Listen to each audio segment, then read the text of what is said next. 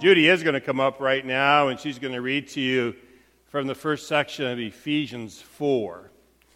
Uh, just a little setup so you know the context of this. The book of Ephesians, um, I think of as a very intimate love letter to the church. It is written um, by the Apostle Paul as he sits in his jail cell in Rome. He has been there for a while. He has been leading the church and ministering in the jail, and he knows that this journey is going to go to a particular conclusion fairly quickly. So he's writing to the church in Ephesus, but he's also writing to all of us, the church universal, uh, to talk about what it means to believe and what does that belief look like when it's lived out. So, in the first part of Ephesians 1, 2, and 3 chapters, he, he lays out the things that he believes that are essential, that are critical, he wanted to share. And in the beginning of chapter 4, the whole book sort of takes a very direct focus to say, therefore, now here's what I want to tell you. Listen to what Judy shares with you.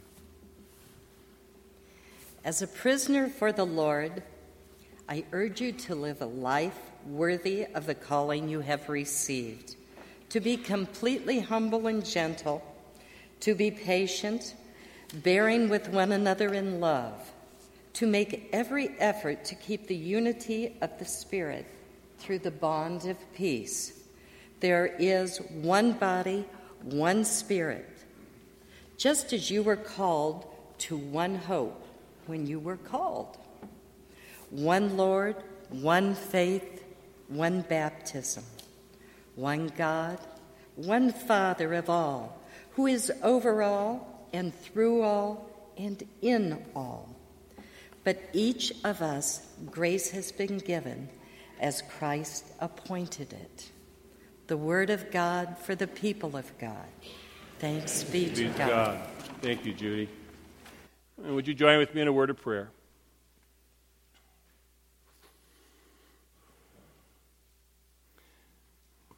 As Paul yearned to try to find the words to say an eternal truth in a finite moment.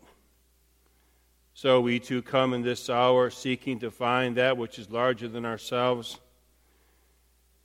We seek to find in an hour what will last us for all of our life. We seek in very brief moments to say thank you in ways that only reflect a deeper thanks that is without end. And so we ask you to collect our efforts today, Lord and allow them to lead us to a place where blessing remains, hope wins over all, and where our lives become a reflection of our deepest truth. We pray this in the name of Christ our Lord. Amen. To each and every one of you, I begin this morning by saying Happy Mother's Day. It is an appropriate thing to say to all people, men and women alike, quite frankly, as we all celebrate the gift of our mothers and the presence of those who have nurtured us in our life. And it is my deepest hope that, if not already, very soon, you'll have the opportunity to pause and to remember and to give thanks in memory of or directly to the persons who have loved us, nurtured us, and been with us throughout our life.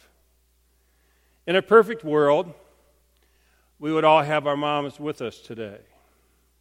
In a perfect world, we would all have had the experience of being raised by a mother who was an excellent cook, counselor, role model, ethics teacher, superwoman, who could balance all that was thrown at her with perfect grace and skill. In a perfect world, everyone today would have wonderful stirrings of memories and emotions. In a perfect world, all the moms would have had perfect children.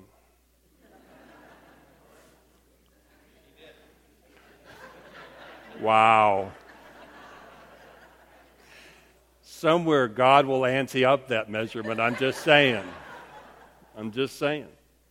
In a perfect world, there would also be a day where all who wanted to be moms were and could be. In a perfect world, it would be a day where all moms had family life that was enriching and blessing and honoring them from the moment of their waking to the moment of their sleeping. in a perfect world. Since we do not live in a perfect world, it may be even more amazing as we remember our mothers and all the women who have nurtured us that, quite frankly, they did as well as they did with what they had to work with. Is a testament that we would want to celebrate Mother's Day today because we understand we celebrate today not a perfect image of mothering, but even more wonderfully, the gift of mothers who are often loving and nurturing in many different ways. We do not celebrate moms against a standard of some kind of perfection to a single model. Instead, we celebrate moms as the unique, complex, imperfect, yet seeking perfection people they are. And the fact that they showed up in our lives is a choice that they made in a miracle in and of itself. Today, we give to all the women in this church, regardless of age, a pen. It's a token, but it's a token of our collective awe of each one of you as an amazing gift of God. Each woman is a unique creation. Each woman is a child of God with their own gifts, challenges, joys, heartbreaks, talents, and power.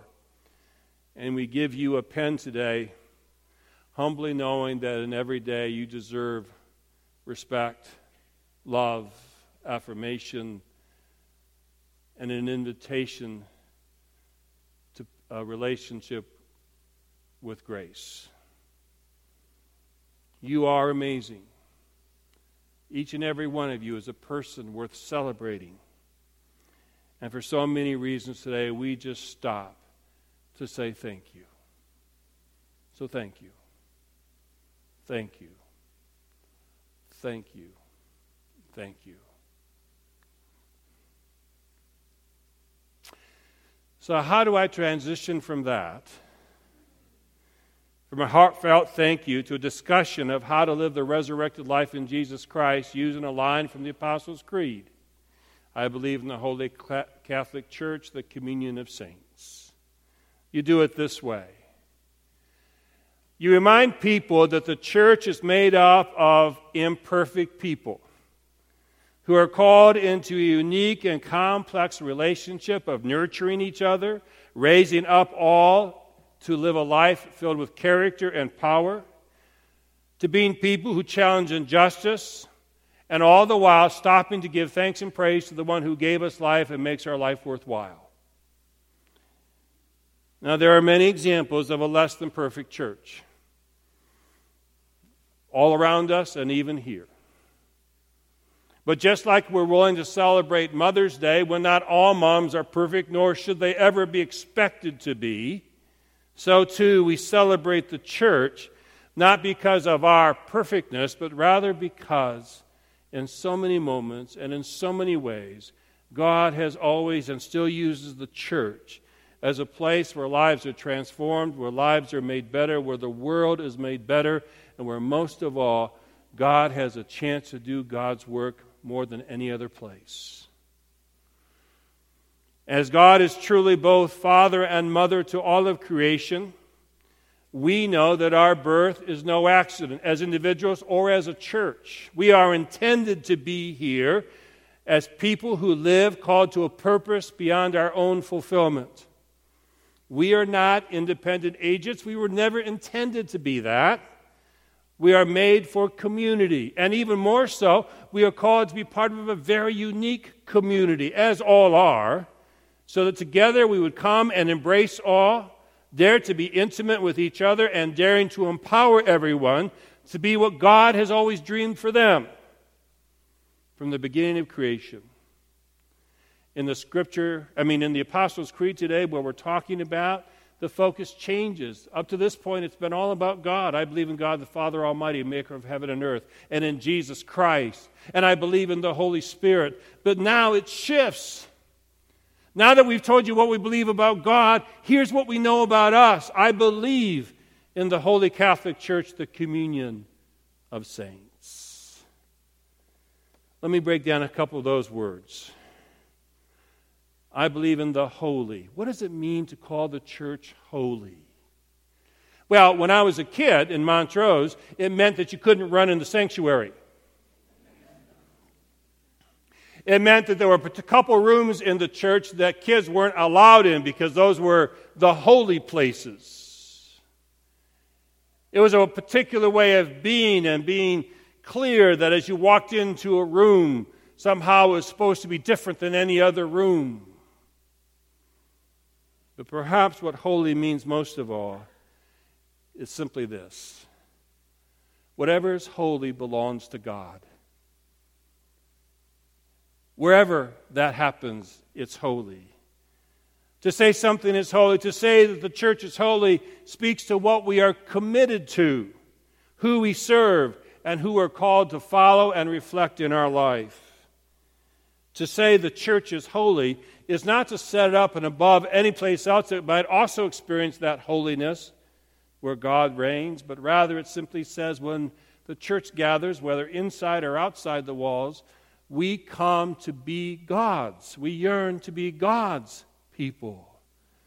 Our holiness is not found in the perfectness that we live, but rather in our willingness to surrender our true self, perfect and imperfect, to a God who claims us.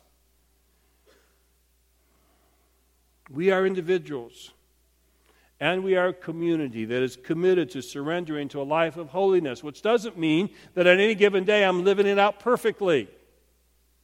But rather, I'm surrounded by people who will help nurture me on days I am less than holy. Any of you had a less than holy moment this week?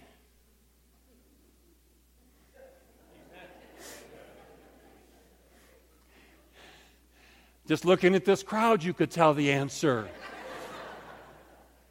Just looking in the mirror, I know the truth. And the church is not measured by whether or not we were perfect, but rather by the intentional decision in our life that we yearn to be and we strive to do all that we can so that we can be surrendered to God. To say the church is holy is simply to say that we are a people who yearn to be that which God has called us to be, and in some moments, by the power of God, rise above ourselves. Catholic. We always joke about this as Protestants. We always have something to say about that Roman Catholic group over there. And we oftentimes have to help explain to confirmants no, you're not going to go attend the Roman Catholic Church once we confirm you. Rather, the term Catholic here is easily understood as being translated as universal.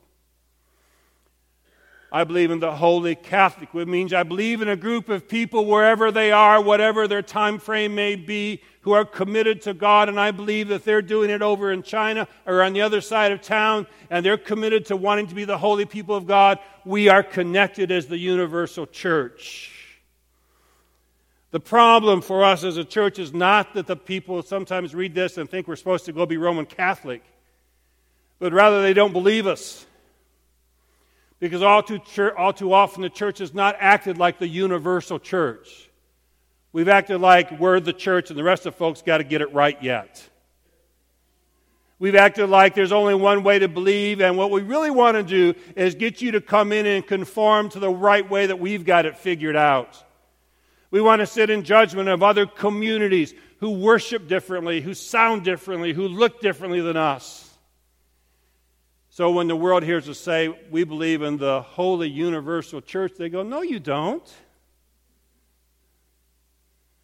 When the church acts like it says, listen, we want to be willing to celebrate God, but we're going to do so in a way that says, y'all who come in, got to shift and be like us. And those who aren't going to be like us aren't welcomed in.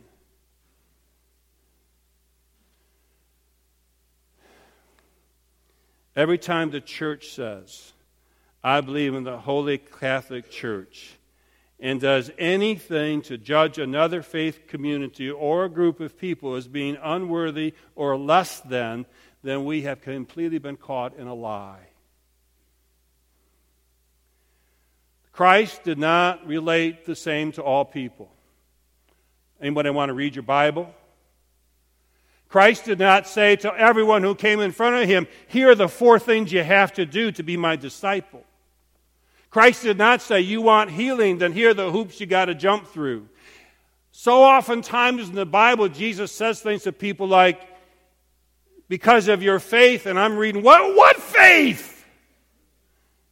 They didn't put money in a plate. They didn't attend church for 14 years. They didn't serve in the women's guild until, you know, they couldn't do it anymore. But somehow Jesus relates to everybody differently and, with, and yet with the same amount of grace and love. And whenever the church falls short of embracing and celebrating other people wherever they are in their faith and however they live their faith out, then we are lying to the scriptures and to the Apostle Creed. Why? Because listen to the scripture that Judy read to you. Paul is writing from prison. Folks, he's going to die soon for his faith. He's got no reason to be political.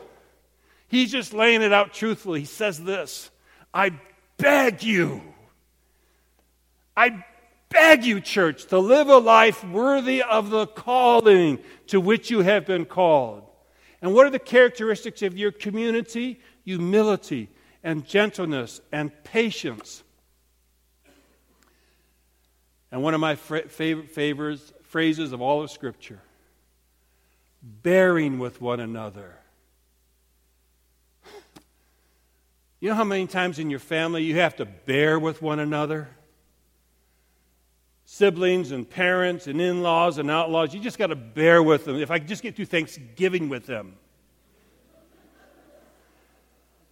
God, you're such an idiot as a little brother or sister until the day comes that idiot little brother or sister is your closest confidant. And that family you could bear to have a weekend with become the people who show up when you are your most broken or in the moment of your greatest joy. Making every effort,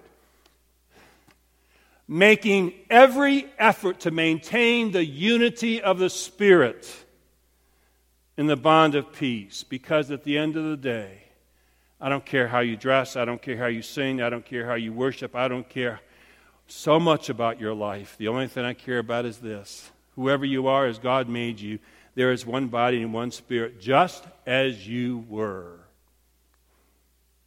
Called to one hope, one Lord, one faith, one baptism, one God and Father of all who is above all and through all and in all. And when we live those words out one day, then maybe the world will understand when we say we believe in the holy Catholic slash universal church. They'll go, God, you guys really do. Church. What does it mean to say the church? Well, you know this. The littlest kid in the room or in the fellowship or in their classrooms on the way know what that is, right? The church. Church is no Right? This is far more interesting. This is bleh. But when this is happening, this is what I'm doing for those of you who can't see. When this is happening, you know what's going on? We are a whole bunch of people who are bumping into each other, trying to care for each other and nurture each other and love each other and be there with each other in our greatest time of need and to to walk with each other in our sickness and in our. You know what I mean? church is whenever God's people who are surrendered and sold out to Christ are connecting to each other in holy ways, and I don't care if they're in or outside the walls. Communion.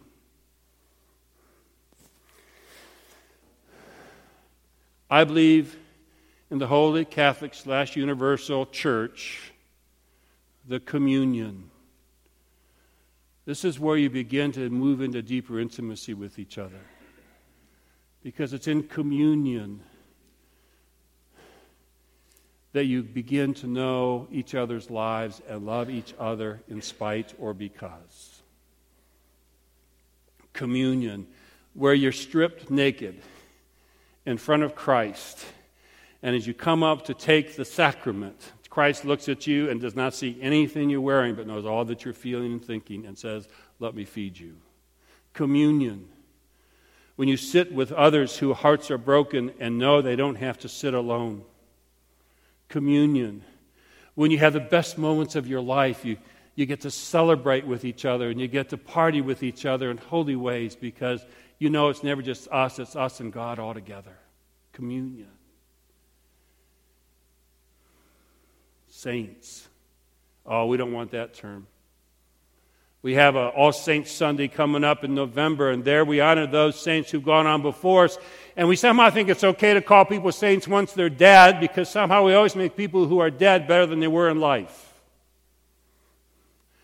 But the truth is, saints is not about perfection. It's again, it's about being those who are surrendered to want to be God's people, wherever you are in that stage. Whether you're wanderer or a doubter, or one who has strong faith and conviction, you're a saint. God's at work in your life. What's more saintly than that? To whatever extent it ekes out on any given day, you're a saint because you want to be, you yearn to be. I believe in the communion of saints is to say, I believe in the intimacy and care of people who just want to be what God wants them to be, saints one and all. Amen?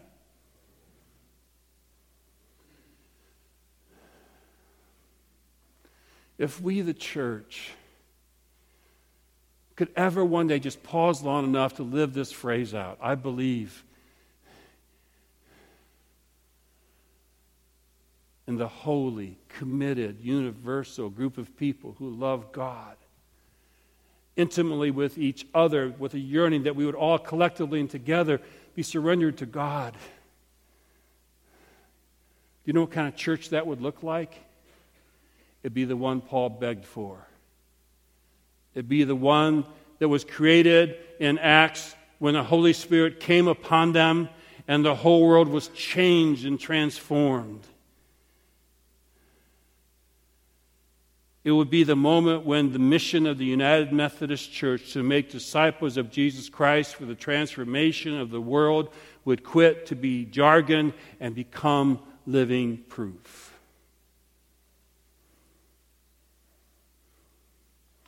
And it would happen wherever you are. Because whenever you walk out the door and wherever you go this week, there's the church of one or two or more. There's the church.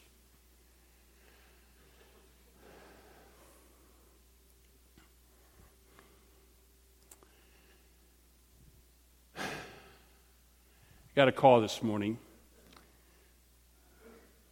A little before 7 o'clock this morning, my phone rang. That always gives you a little bit of a start. And it was my dad. That gives me another start. He said my mom had called from the facility care place she's staying at as she's under hospice care. She called in the middle of the night, which is not normal. And because she was emotional, because my dad can't hear, he couldn't figure out what was going on. So he got up and he left the bed, he got dressed, he drove over to the place and tried to get in. Of course, it's locked down, right? Which you want it to be, unless you're trying to get into your loved one, at which point it's really frustrating. But he finally got in. And mom was there and she was confused.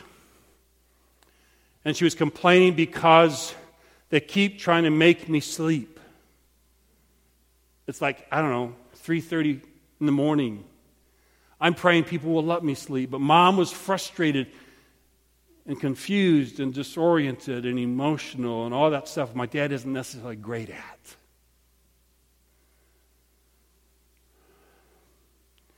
So he held her and he comforted her, and then he left to go home. And then he spent the rest of the morning trying to think what to do. So he calls me at 7 o'clock this morning to say this What do you think about the idea, Rick, if I leave early and go get mom and take her to church today on Mother's Day? What? No, I'm thinking maybe I ought to take her to church today. I said, Dad, Mom can't sit up in a wheelchair for longer than 10 minutes. She wants to get back in bed. Dad, mom hasn't had her hair done. She has nothing proper to wear, mom's not going to go down the hallway looking the way she looks right now because that's just who mom is. She's not going to let you take her and put her in a wheelchair and take her to worship where she's going to sit for an hour, not dress properly, not cough properly. Man, it's just not going to happen. That can't happen, Dad. It's not good for her. Okay. Yeah, okay. All right. Well, I'll see you guys when you get up later today. Okay. I thought about that. I thought, man, what's this telling me about my dad? That he's not thinking properly. That he's that confused, he would think that thought. And then I thought,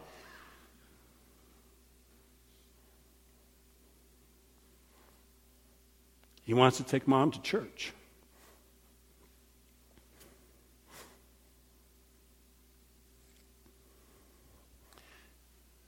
He wants her to be in a holy place, surrounded by saints who have known her for 75 years of her 90 year life. He wants her to sing the hymns and and I thought to myself, and I'll tell him later today, Dad,